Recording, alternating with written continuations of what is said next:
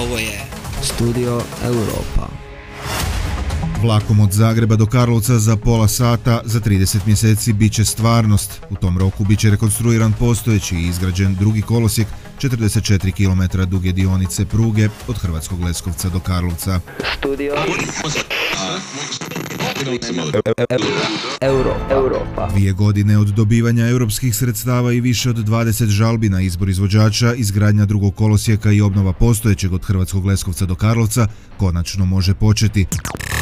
Projekt je vrijedan poput Pelješkoga mosta, ukupno 2,7 milijardi kuna, od kojih je čak 85% bespovratno iz Europskog operativnog programa Konkurentnost i kohezija. bez podrške naravno financijske i europskih sredstava koji su nam koje su nam na raspolaganju i, i činjenica ne možemo sami graditi ove velike projekte, ali dobro je da koristimo fondove i naravno u tom smislu očekujem da ćemo još snažnije grabiti i graditi Rekao je za nedavnog potpisivanja ugovora s izvođačima ministar mora i prometa Oleg Butković. Radove koji bi trebali započeti sredinom rujna za HŽ infrastrukturu izvodit će konzorci Štrabag AG, Štrabag DOO, Štrabag Rail te tvrtka AŽD Praha. Studio Europa. Osim spomenute obnove postojeće željezničke pruge te izgradnje drugog kolosijeka bit će obnovljena i tri kolodvora Hrvatski Leskovac, Jastrebarsko i Karlovac. Kolodvori Horvati, Zdenčina i Draganići bit će prenamijenjeni u stajališta, a rekonstruirat će se i postojeća stajališta Mavračići, Desinec, Domagovići i Lazina.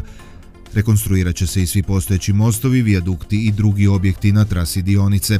Izgradit će se tri nova podvožnjaka i četiri nadvožnjaka umjesto željezničko-cestovnih prijelaza, dok će se preostali postojeći prijelazi rekonstruirati. Po završetku projekta promjene bi najviše trebali osjetiti putnici koji bi za dvije i pol godine od Karlovca do Zagreba mogli stizati vlakom za tek pola sata, prugom na kojoj će najveća dopuštena brzina biti 160 km na sat. No ova dionica važan je korak u izgradnji nizinske pruge, koja će u konačnici doprinijeti konkurentnosti Luke Rijeka poboljšanjem njezine povezanosti s tržištima Srednje Europe.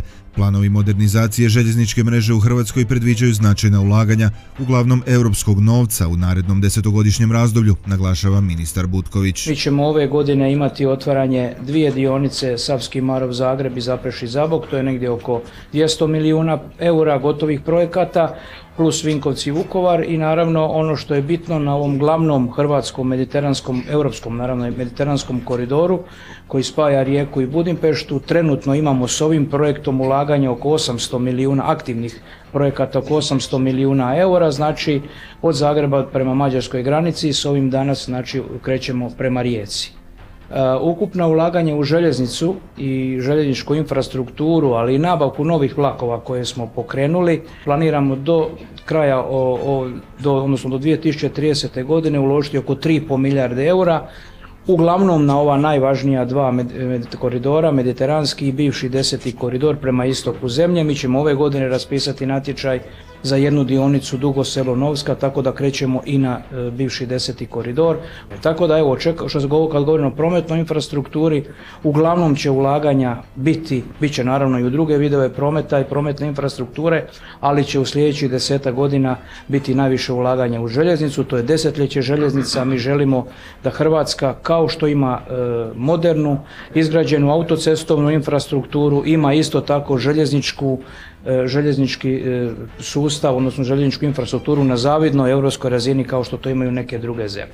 što nam je bolja i kvalitetnija prometna infrastruktura, to će naš gospodarski razvoj i a, pulsiranje hrvatske ekonomije biti još bolji. Dodao je premijer Andrej Plenković. Vjeruje se da će do 2030. od ukupno oko 2600 km pruge u Hrvatskoj biti obnovljeno 1000 km. Standard željezničkog prometa kakav poznaju zapadnoevropske zemlje, Hrvatska bi mogla doseći kroz 12 godina.